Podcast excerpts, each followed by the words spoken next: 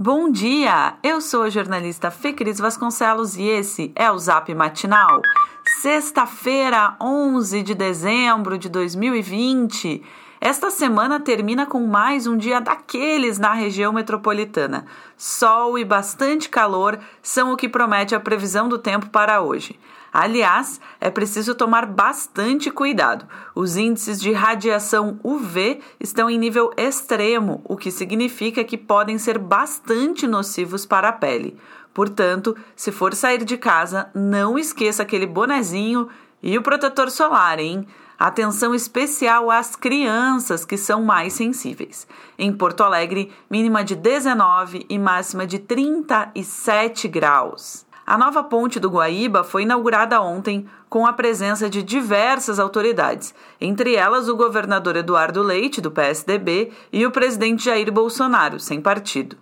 Antes da cerimônia, dos discursos e da liberação da rodovia, um protesto de moradores na região foi realizado. Cerca de 500 famílias terão de sair das vilas Areia e Tio Zeca para que a estrutura seja concluída. Em seu discurso, além de projetar a conclusão de outras obras, Bolsonaro afirmou que o Brasil vive, abre aspas, o finalzinho da pandemia, fecha aspas. Isso mesmo com a alta de casos e internações no Brasil e no Rio Grande do Sul. 22 das 27 unidades da federação registraram aumento de mortes pelo novo coronavírus. Horas após o fim do evento, durante a tarde de ontem, o trânsito na nova Ponte do Guaíba foi liberado no sentido norte-sul. A nova via, de 2 km e 900 metros de extensão, liga a BR-290 à BR-116. A estrutura irá desafogar o trânsito da região metropolitana e auxiliará o acesso à metade sul do estado. No Rio Grande do Sul, Bolsonaro também entregou um novo trecho duplicado da BR-116 em Barra do Ribeiro.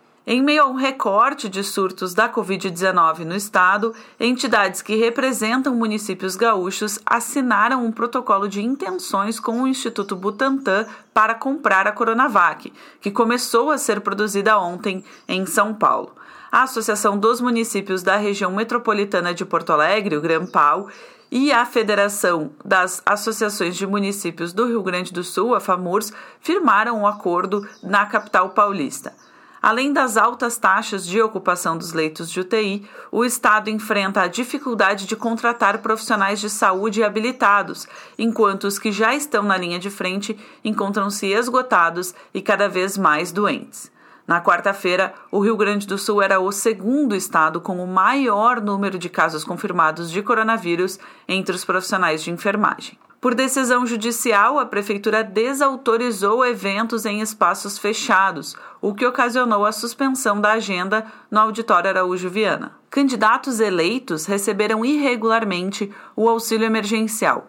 O grupo de investigação da RBS identificou que políticos gaúchos com patrimônio entre 300 mil e 4 milhões de reais sacaram o auxílio emergencial sem se enquadrar nas regras para receber o benefício.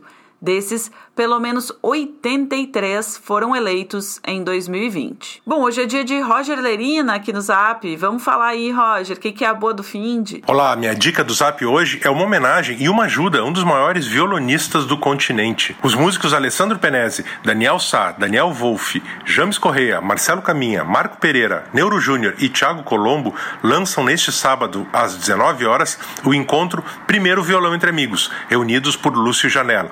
Trata-se de um vídeo com o objetivo de angariar recursos para auxiliar o mestre violonista no tratamento e na alimentação especial de sua esposa, que está em uma séria condição de saúde. Violonista, compositor, intérprete e folclorista, Lúcio Janela já participou de discos de nomes como Jaime Caetano Brown, Gilberto Monteiro, Renato Borghetti, Gaúcho da Fronteira, Joca Martins, Luiz Marenco e Luiz Carlos Borges.